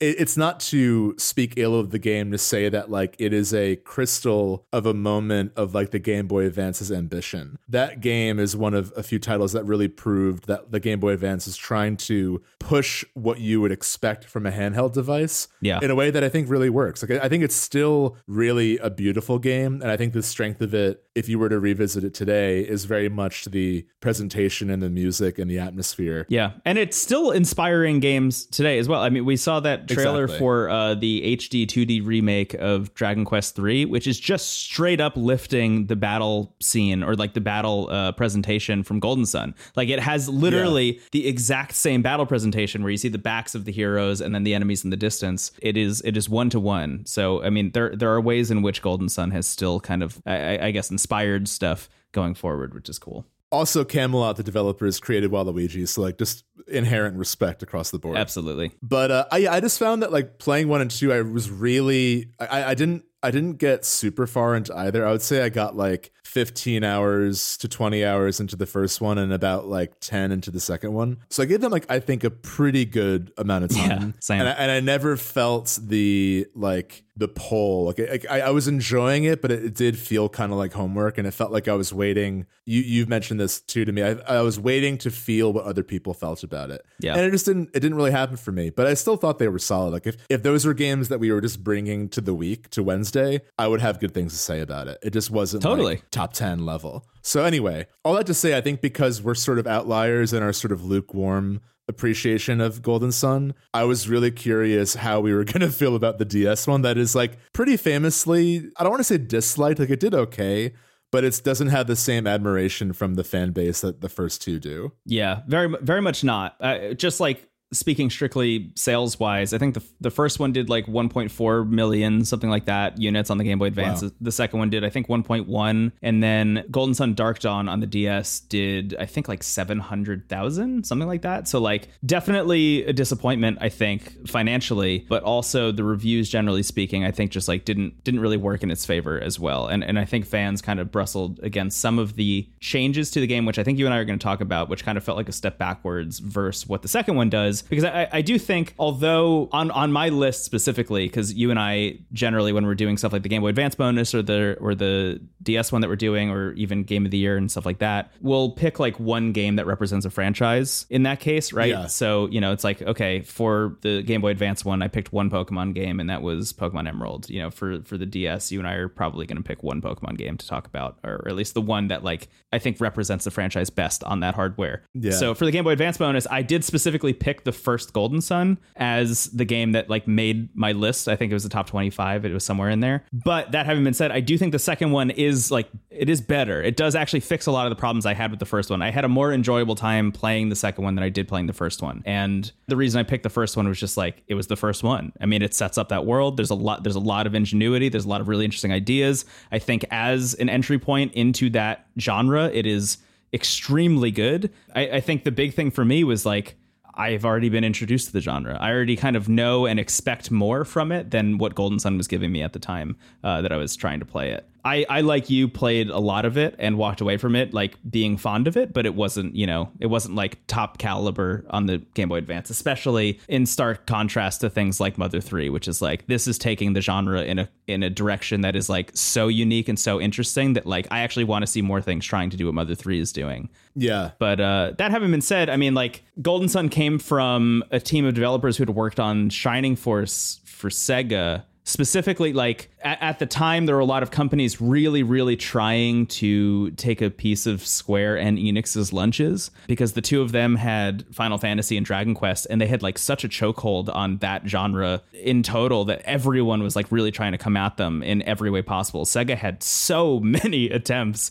You know, they had Lunar, I think, was also Sega. They tried to do Shining Force, and eventually the lead developer, Hiroyuki Takahashi, bailed and then founded Camelot and was like, you know, working under Sega to make Shining Force, like, they had such weighty expectations for that thing that, like, it didn't allow us to actually be creative because they wanted it to be so much like a Final Fantasy or a Dragon Quest that it, like, didn't allow us to do interesting stuff and, like, try and expand on the genre. They just wanted entries in the genre, and then went on to do Golden Sun as kind of like an expansion of that thought, right? So they made a bunch of money working with Nintendo on stuff for the N64 with Mario Tennis, inventing Waluigi, as we said, and Mario Golf on the N64, things like that. And then by the time they were like, okay, we have enough goodwill with this company that we can, like, ask them to make something totally original and totally new, that was when the Game Boy Advance was spinning up. And then, you know, here comes Golden Sun. And at the time, I remember, and we talked about this on that episode, but, like, I remember being young when Golden Sun came out and, like, having a Game Boy Advance and knowing other people had Game Boy Advances, and everyone in my life had Golden Sun. Like, I have such a vivid memory. I used to swim like competitively when I was a kid, from I think third grade all the way through high school. And I specifically remember one summer going to a swim meet and, like, just waiting, because half of being at a swim meet is just waiting for your turn to swim for 45 seconds, and then you just stand there and dry off and then leave. But I specifically remember, like, bringing my Game Boy Advance and meeting another kid who had a Game Boy Advance and a bunch of other kids, and he was like, oh yeah, we're all playing, like, Game Boy over here, and they were all playing Golden Sun. And I just remember being like, what the fuck is this? And I saw Golden Sun for the first time and just thought to myself, like, I'm missing something huge here, and I had always wanted to play it ever since then. Like, I remember Golden Sun being a huge deal, and it really was that entry point for a lot of people. I really understand why people have such a high affinity for it, because it allowed them access to things like Final Fantasy and like Dragon Quest and Fire Emblem, and, like, just really kind of, like, blew the lid off of what you could expect from a video game, because the amount of story present in Golden Sun 1 and 2 is so unlike most things that were available on that hardware, and even, like, you know, like, home console plugged into a TV hardware at the time in some cases. Absolutely. Super impressive. I was going to compare it, like, you know, this sort of, like, lightning striking gateway game into a genre. It reminds me a lot of Final Fantasy VII, which obviously I think was like a larger splash, but I think kind of like Golden Sun, you know, I played Final Fantasy VII when I was 9 years old, and, like, that was my foundation for, like, games as art and RPGs and, like, fiction. Like, it was this, like, big moment for me. And, like, well, I do think that the original still has a ton of merit to experience, like, go back and play. I don't expect anyone to enjoy it as much now without that. Like, there's a lot of stuff to kind of get through if you were to play the original. The same way that, like, trying to go and play Golden Sun now, like, it just, you know, both games feel more like a moment in time than they do, like, timeless, if that makes sense. Yeah, absolutely. I agree. We don't have to keep talking about the first two Golden Sun games too much longer, but I just do have, like, a great deal of respect for those games, and I was really impressed by what I played, but I had already come to expect more than I was getting from it. Yeah, it was a different time. Yeah, exactly. Which takes me to Golden Sun Dark Dawn, which is the Nintendo DS third edition in the Golden Sun franchise, which is a very interesting thing, I think. So you and I kind of goofed when we talked about doing the Nintendo DS bonus, like, oh, there's a third Golden Sun, I wonder if this will be the one for us. I just want to make it, like, very clear, like, I'm never coming into this show trying to be a contrarian. I just have, like, a super fucking weird taste, and sometimes things hit in ways that others don't. Yeah. For example, I mean, I think, like, case in point being Chrono Cross last week, like, I really am having a much better time playing Chrono Cross. I did playing Chrono Trigger, a game I loved. Yeah. Like, I loved Chrono Trigger, but Chrono Cross, it just feels like a monumental moment for me while I'm playing it. Like, it's really working. Happy to hear that. And I kind of joked that Golden Sun Dark Dawn might be a similar thing, and I don't think it quite is. Like, it's not like blowing the lid off me, but I am enjoying it way more than the first two. Like, I'm actively playing it. I look forward to picking it up and playing it. It doesn't, as we have mentioned, it doesn't feel like I'm kind of doing homework and, like, trying to figure out what people liked about it. I'm specifically just, like, having mostly a good time. I have, like, huge gripes, which we'll talk about. But, like, generally speaking, I think it's a very successful game. And as you also mentioned earlier, half of doing this show for us, and the reason why we don't want to be beholden to new releases ever, is this idea that, like, yeah, it's 2022. Golden Sun Dark Dawn came out in 2010 and fans didn't like it. but how do we feel about it now? Like, let's go back and look at this uncoupled from the weighty expectations of like, wow, Golden Sun is back. Isn't this exciting? We love this game. It introduced us to JRPGs. How do we feel about this new one? And then people finding out it's a disappointment. Like, how do you feel about it removed from all that? And the answer for me is like, I think it's great. Like, I'm having a really good time with it. I think it's very successful. I'll be honest, like already right off the bat, I know it's probably not going to make the top 10, but I do like it a lot more than the first two. And I think it's worth re-examining. Like, if you're out there and you haven't played Dark Dawn since it came out and you kind of like threw it out, or you never checked it out because of the way it was received, like, I would recommend checking it out. I would recommend giving it another shot. Outside of the stuff that I imagine you and I both agree on in terms of where the game kind of like stumbles a bit, it is very interesting. And it's also, I think, very interesting in how aware of its own legacy it is. Yeah. I mean, the whole story and everything about it seems to be very interested in how much people liked Golden Sun 1 and 2 and wanting to be a successor to it in every way, in ways that both work and don't work. But I'll just say, like, top level, I think it's a pretty good video game, and I think it's very impressive on the Nintendo DS. Yeah, I will say that, like, the biggest thing about it for me is I adore the presentation. I think that, like, the DS is retro enough that this specific style of pixelated 3D has now become its own version of retro, which I think, like, we've seen. I think, like, the best comparison of, like, a modern game purposely going for a DS 3D is A Short Hike. Like, it has that, you know, like specific style of 3D. But I love the way, just like the use of color in the world, and the way the dungeons and maps are designed is a huge step up from the Game Boy Advance one. I think that the Game Boy Advance one loved rock hopping puzzles where you just, like, couldn't see the whole path. Yeah. And then you would go right or left and see more rocks and have to go back. And then be like, oh, whoops, I went the wrong way. And then you need to, like, use specific psi energy to, like, push a rock into the water, and then you go in that direction. Like, yeah, it felt very repetitive in that way. It felt a little repetitive. This, like, you're doing the same mechanics, but the way the kind of visual design of the dungeons and the way you use the abilities with the touchscreen works so much better. Like, it is much more of a gratifying experience to be like, okay, I'm going to use this ability to move this stone, to hop across, use the ability to make a tree grow so I can, or a vine grow so I can climb down it. I really love that. And I also really like the combat. Like, the combat I always found kind of passable in the first two. Like, it was interesting. I think once you get the djinns, there's more going on that's like, okay, I can, like, get invested in this. This is really, like, it's not really adding too much new as far as I can tell, but it's just giving you more right away. Like, there's a lot of Golden Sun 1 where you can only attack, like, a lot. And then you get the djinns, like, a little bit later. Here, like, they kind of give it to you right away. Pretty much from go. That's one of the things I actually wanted to mention about the second one. It's one of the reasons I think the second one is a stronger title than the first is like the second one is very aware that it's a sequel. I mean, as we said, it was supposed to be one long game and then they had to cut it in half. But the Lost Age really does assume that you've played Golden Sun 1, and because of that, you just, like, really start off very strong. You have, like, a bunch of abilities. You have a new party, a new crew. You're exploring the world. They don't really feel the need to explain a whole lot, so there's not as much text showing up, whereas Golden Sun 1 is, like, really interested in its own world, which I think is interesting. I mean, it's a cool world that they've created. Yeah, the lore is very cool. I think the lore is very interesting, but there's a lot of explaining that has to happen in the first one. And two is like, okay, we're going to put that into the backseat because we know that what you want is to run around in dungeons and do the cool combat with all these cool abilities, like summons and stuff, which are really fun in these games. Yeah, 2 also has the better cast. Like, I think the main characters in the first game are kind of generic, but in 2, you're kind of playing as, like, anti-heroes, like, kind of very kind of morally gray characters. Yeah. That makes it, I think, more engaging. And I think it's a really interesting story because, without saying too much, I think the first Golden Sun, for the bulk of at least the first half, is following a very traditional Dragon Quest adjacent story where it's like you got to go do this thing, and the second game is like, why did you all just say yes to that? Like, did you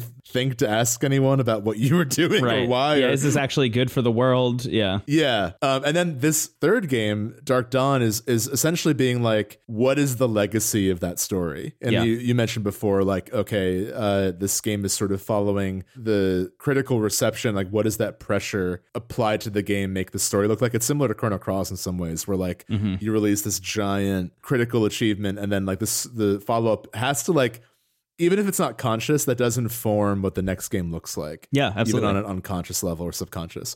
So the Dark Dawn begins with like the children of the main heroes from the first game. And this is where the game frustrates me, because I do really like this idea of, you know, passing down the title of hero to the new generation. And it is fun to see like Isaac with a chin strap and like he's a little older now and his friend has a mustache and they're like big dad energy. Yeah. But the game, like you said, it likes its own lore. I think Dark Dawn is like obsessed with itself. Yeah, it goes so far, especially like considering that's a thing a lot of people really liked about Lost Age, is that they kind of pared back a lot of the dialogue and cutscenes and things like that from the first game. This game goes so wildly far in the other direction, like even surpassing Golden Sun, like the original, in a lot of instances, so far as when they're explaining things to you, sometimes there will be red words that are underlined, and if you press the L or the R button, it'll open up a whole second text box where it will explain what that word means and the context behind it, which is, you know, very much there for people who didn't play 1 and 2. Like if you're starting with the third one, like it's supposed to be an entry point for new people, but what it really means is that for everybody, it's just too much. It's just way too much text, and it's too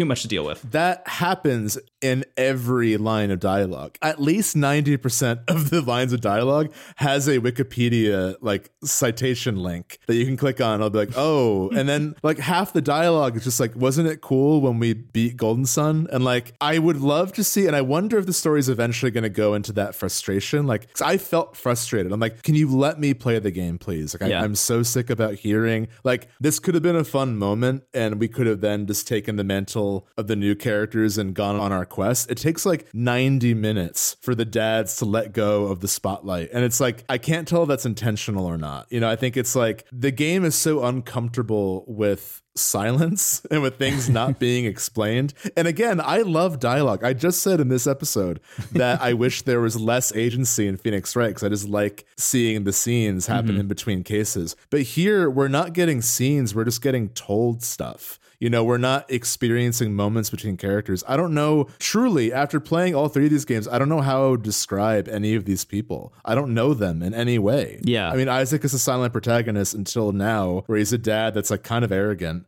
Yeah, he talks in the second one. Oh, that's right, he does. You know, and maybe I'm being too harsh. Like, I'm sure there's like traits that I will learn eventually, but like this is setting up the story for the new generation. Matt is a silent protagonist, and the kids don't get a chance to talk because the dads are too busy telling me about what already happened. Like, it was very frustrating, and the game like doesn't really stop doing that. Like, I finally feel like I got through the prologue, and I'm in the starting town, and I messaged you because I'm like, I got to the inn, and I saw, like, okay, there's a sign with a sword on it, a sign with a shield on it. I get it, you know, and I understand that, like, you know, I have a very strong history with these types of games, so I immediately know what this place is. But I don't think most players need the owner to, after a like 6-minute scene about again something that happened before, he then goes like, "Let me explain to you what's for sale." And I screamed enough at the screen. I was like, I just want to buy a potion. Hold it. Yeah.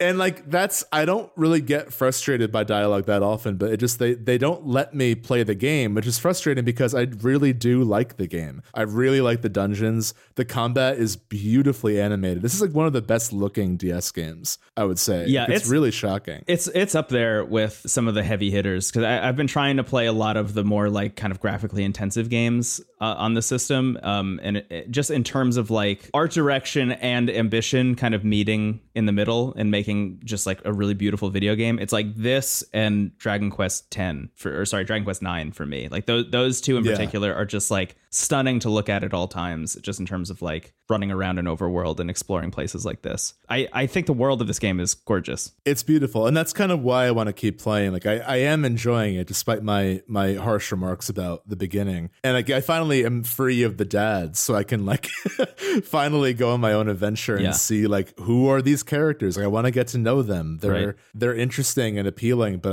I'm not given a chance to like just see how they live, because they're constantly telling me about stuff rather than just actually talking to each other. Yeah. So that's like my major gripe with it. But all that to say, I do think like it feels the most polished of the three on a mechanical level, and it does make me want to see more of it. And I agree. I think it will probably not make my list, but I do feel the need to keep playing. So I want to see like where it's building up to. Yeah. I was reading a review earlier today that said that it really takes off 15 hours in, which I'm like, I don't know if I'm going to make it there, but I am already really enjoying what's going on. Specifically, I think one of the things that's interesting to me, and I think it is very much on purpose that Isaac and Garrett like really can't let go early on, and they just like keep talking and keep explaining things. That seems to be really part of it, because without like spoiling the whole story of the whole trilogy, but you know, like you complete your quest in Golden Sun 1 and 2. Like you end up doing the thing that you set out to do. And as Steven already mentioned, like that by itself, even just the act of doing it is kind of a controversial thing. And by the end of those games, and where Golden Sun 3 picks up, you know, years after those games are over, the heroes of Golden Sun 1 and 2 are like actually kind of seen in a kind of gray light. Like no one really knows exactly if they're heroes or villains in a way, because the world has changed so much after the fact. And because of that, you kind of have the expectations of that on your back. It's like, okay, who are you as a hero when your dad is Isaac, you know, who is this person that is as hated as much as he's loved by different people around the world. I think that the game is very interested in that, and it's very interested in legacy, and it's very interested in continuing that on. I don't know. So you're in the starting town. Have you gone to the Psi Energy training grounds yet? Have you done that? I'm like about to get there. So I'm like a few hours in. Okay. Yeah. I'm about to approach that. Yeah. I mean, I think like what you just said, like all conceptually is fascinating. That's the thing. It's conception versus execution. You know, it's like, how well does it actually achieve what it's setting out to do?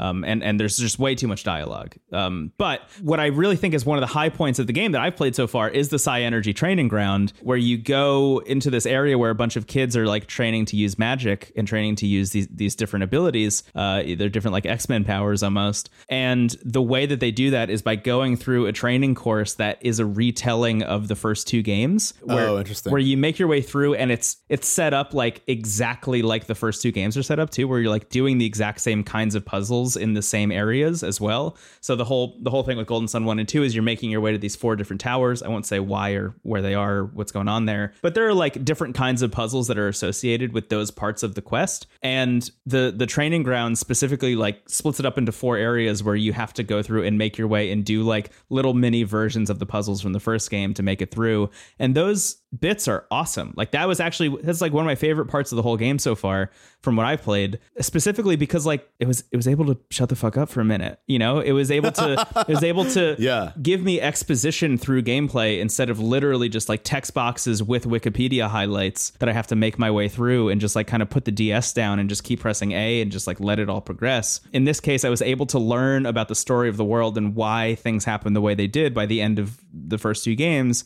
just by learning how to play the game. So like making my way through puzzles and using my psychic powers to be able to do all this different stuff gave me a better understanding of how to use them out in the world, what to expect about this being, you know, on the DS versus the first game, because by that point you've already gone through a dungeon and a half pretty much by the time you make it there. So you kind of already understand like what this game is going to be. You now understand what this game was, and then you can move forward with the knowledge of both. And that I think is very powerful and very interesting. Unfortunately, it starts to lose your interest the more it tries to explain stuff. But I think when you make it through that point, you'll be like, oh yeah, this is starting to click for me, because that was the point where I was like, I think this actually is my favorite one so far. And ever since that's then awesome. I mean, it's still spending a lot of time explaining stuff. You know, I'm on the same quest I've been on for a long time. I'm trying to get a big feather.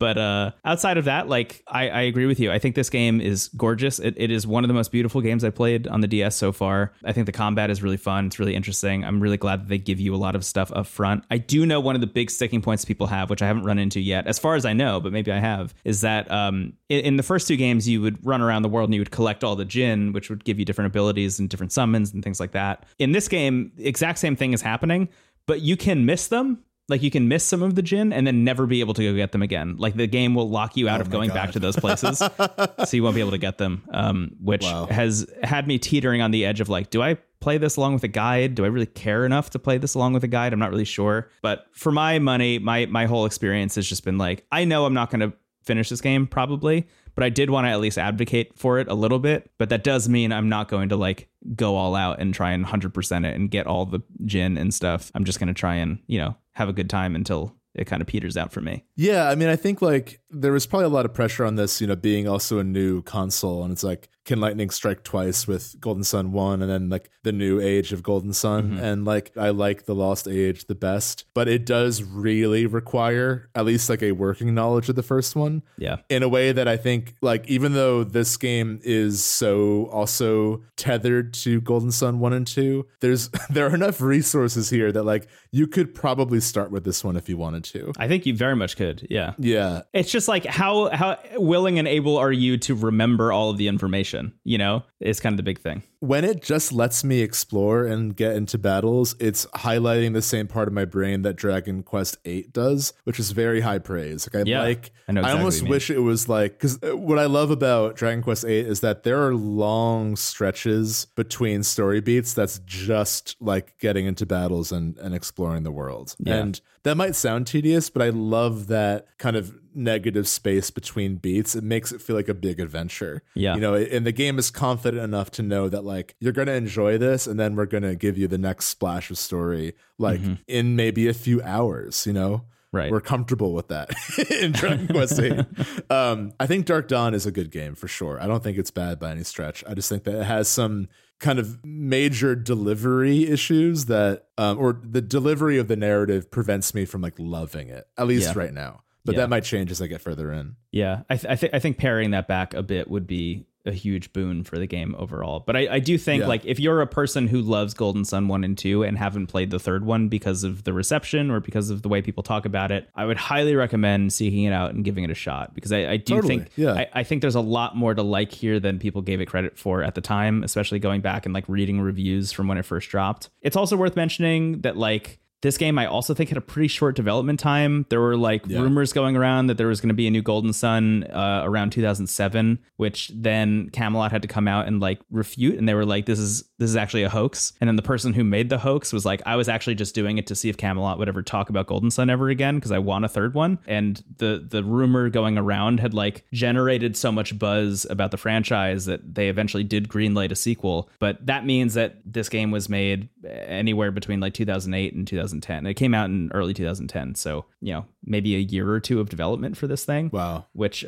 similarly to a lot of the stuff that we've talked about today is like, that's not a lot of time to make a game of this scope and this scale. So it doesn't surprise me a whole lot that there are these like really rough edges on it. Sure. Yeah. But that having been said, like if you can look past that stuff and you really like Golden Sun, then definitely give it a shot. The other thing that I'll say is I would like to see Golden Sun come back. Like I would like to see these games, at least 1 and 2, get re-released on the Switch the same way Advance Wars is, or like do an HD 2D kind of remake like the Dragon Quest engine or the Octopath or whatever. You know, like I would love to see a re-examining of these games, because as we mentioned, on the Game Boy Advance hardware, I mean, they were just like stunningly beautiful, really, really like pushing that hardware as far as it could go. The sprite work didn't even feel like sprite work. It felt like 3D models and on a system that couldn't handle that. It's really pretty shocking. And I think you wouldn't lose a lot by moving that over to a big screen. Like if you wanted to go in and touch that up, or like completely redo the art from the ground up or something, I think the story is strong enough and the combat is strong enough to kind of stand on its own. I think there's a world in which Golden Sun makes a comeback in some way, if Camelot would ever be interested in doing that. I think people would go nuts for a re-release of those two games on the Switch. Yeah, I'm almost more interested in just like a new story, because I think what I'm most invested in is the world and the lore and like the djinns and the ties to planets, like the elemental side of it. So like it might be nice to just like get rid of the shackles of Isaac and crew and just like, what is a new story here? Yeah. Like there's definitely a tug of war between the new generation and the old generation in Dark Dawn, which feels like half on purpose and half by accident. Mm-hmm. So I just wonder like, what is a new, totally new story in this world look like? Yeah. Or some kind of spiritual successor in some way. There's kind of a catch-22 there that makes them unable to do either of these, like any of the things that we're talking about in a way. So I think the big thing that's worth mentioning about Dark Dawn that I don't know the specifics of it, but I know this because people have mentioned it in a lot of reviews, is that it ends on like a huge cliffhanger. Like, it ends with the expectation that there's going to be a fourth Golden Sun. Oh, wow. But of course, it's been 12 years since then. So, like, what are the odds that they're actually going to do that? So I imagine if I were to guess, if I were to put myself in the shoes of Camelot and the creators of Golden Sun, like, where does that leave you in terms of this franchise? It's like, okay, well, we could go back and remaster 1 and 2, but then people's expectations would be that means that, like, maybe 4 is on the way.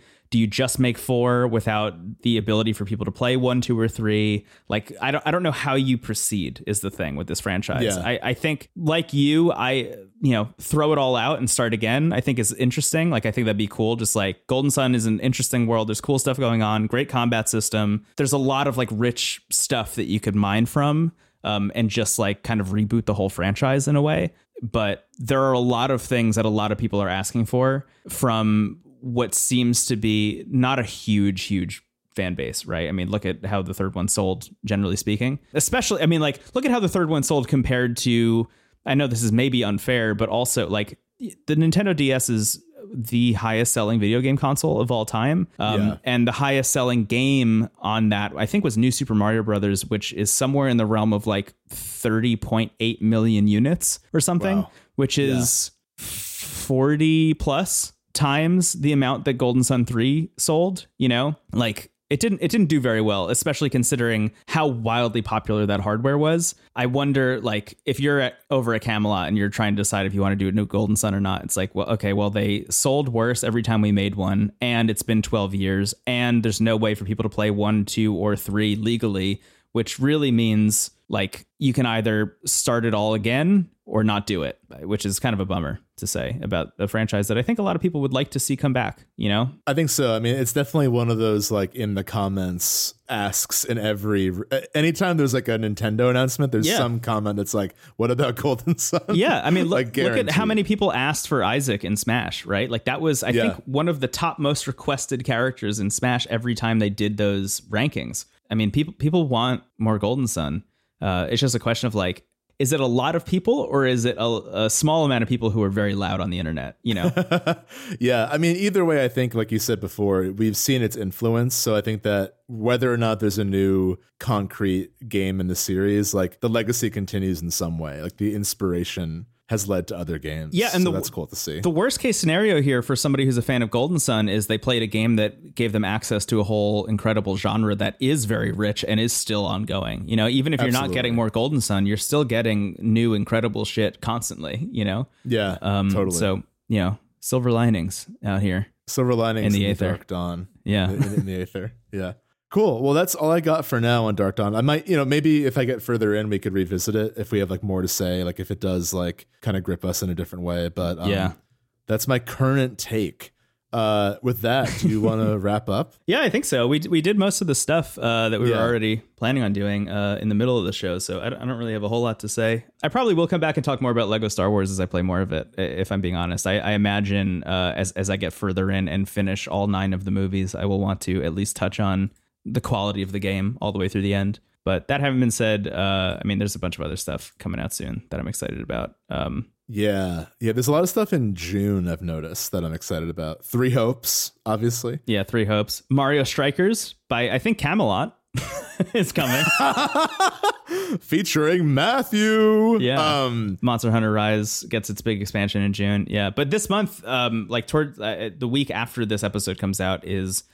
Stanley Parable Ultra Deluxe, which I'm, like, wildly excited about, because I'm like, why did it take so long to port the Stanley Parable over to consoles unless you're doing something, like, wild to it? You know, they've said that they've added new endings and they've added new experiences to it, but, like, is it a whole ass sequel? Is it the Stanley Parable 2, like, snuck into what is being called a remaster on the surface?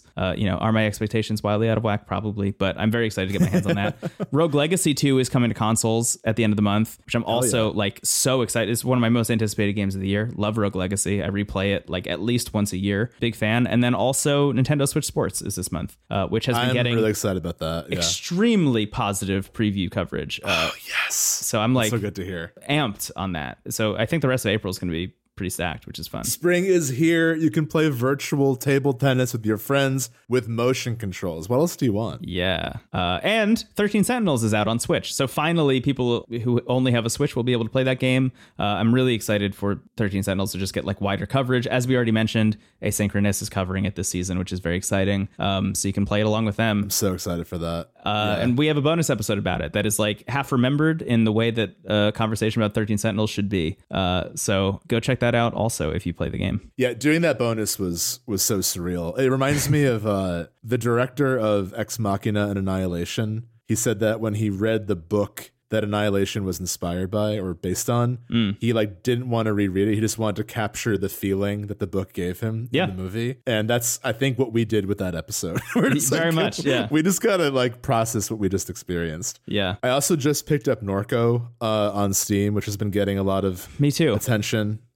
Seems to be a kind of like Kentucky Route Zero-esque in terms of the topics being explored. So I wanted to bring that up today, but I just didn't have time to play enough of it. So expect that in the next week or so if I enjoy it. I also didn't have time to play it at all this week, which was kind of a bummer because I really do want to, but I played so much other stuff that I didn't even talk about this week. I played SpongeBob SquarePants: The Battle for Bikini Bottom Rehydrated, which was extremely good and is available for free on PlayStation Plus right now, which is wild. I played the Crash Bandicoot Insane Trilogy, which I did not like very much. I played the Fortnite No Build Mode, which I played one round of and victory. So that was fun. And Super Auto Pets, a game that I've brought up many times on the show, has a whole new expansion with like 80 something new units in there. And that game has completely jumped the shark, but is still extremely fun. It's cool. Loyal to my curse, I have also been playing a lot of Skyrim again. So there's that just kind of looming in my life. Good for you.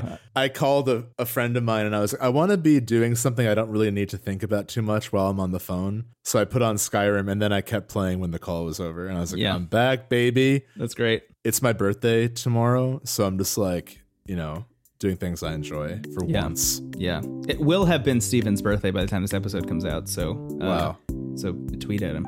I was originally born on a Wednesday, so it will be fitting that this comes out on a Wednesday, even though the day is Monday. There you go. Your second birthday. IntoTheCast.online is the place. Thank you so much for listening. We will talk to you soon. Have a wonderful early spring. Yes. Goodbye.